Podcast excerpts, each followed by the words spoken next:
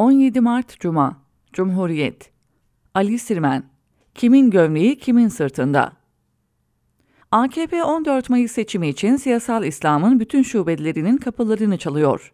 Bir zamanlar Baba Erbakan'ın milli görüş gömleğini çıkardıklarını, kapitalizm ve emperyalizmle uzlaşmayı sağlayacaklarını ilan edenler, Fatih Erbakan'ın yeniden refahının kapısını çalınca oradan kendilerine 6284 sayılı yasanın gözden geçirilmesi ve LGBTİ artı derneklerin kapatılması önerisi gelince önce bu konuda bir sorun olmadığını söylediler. Ama genelde bütün kadın kuruluşlarının sert tepkilerine özelde AKP'li kadınların da katılması üzerine ağız değiştirdiler. Gerçekten AKP'nin kadın konusunda her türlü baskıya, şiddete taraftar olduğu biliniyor.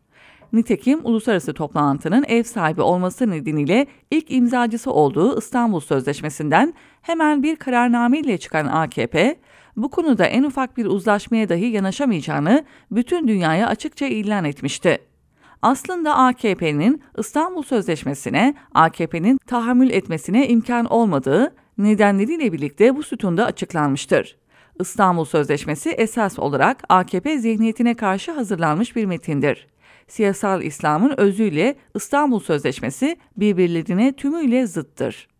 AKP özgürlük konularıyla ilgili uluslararası anlaşmalara fütursuzca imza koymakta ama o imzanın gereğini yerine getirmemekte bir beis görmemektedir.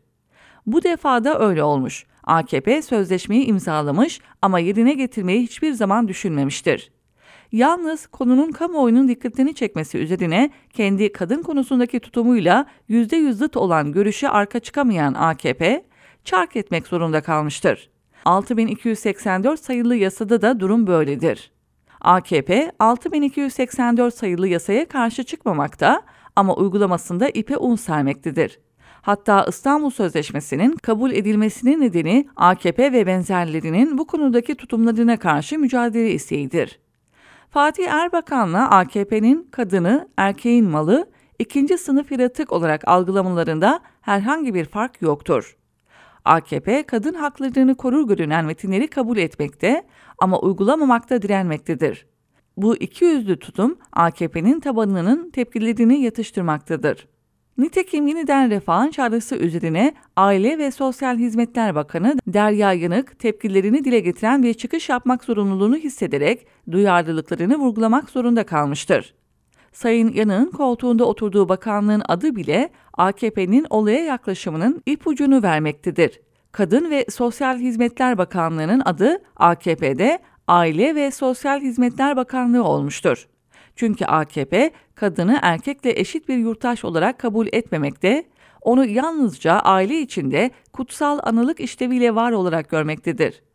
Kadını evin sınırları ve ana sıfatı dışında yok kabul etmek isteyen AKP'nin kadına yüklediği toplumsal cinsiyete ise İstanbul Sözleşmesi tümden karşıdır. AKP kadını ikinci sınıf gören zihniyetinden vazgeçmemekte, onu erkeğin malı olarak görmeyi sürdürmektedir. Kadın ve Sosyal Hizmetler Bakanlığı'nı Aile ve Sosyal Hizmetler Bakanlığı haline sokarak Kadın Ninileri Bakanlığı işlevine kavuşturan Sayın Derya Yanık ise AKP'nin kadın politikasının zaman zaman havasını alacak çıkışlarıyla uyutma politikasının temel taşlarından biri olmaktadır. Sayın Yanık'ın çıkışını da bu açıdan görmek ve yanılgıya düşmemek gerekir. Yoksa AKP'nin kadını erkeğin malı olarak gören düşüncesinde en ufak bir sapma olmadığı gibi Sayın Yanık'ın da bu politikanın özüne en ufak bir itirazı yoktur.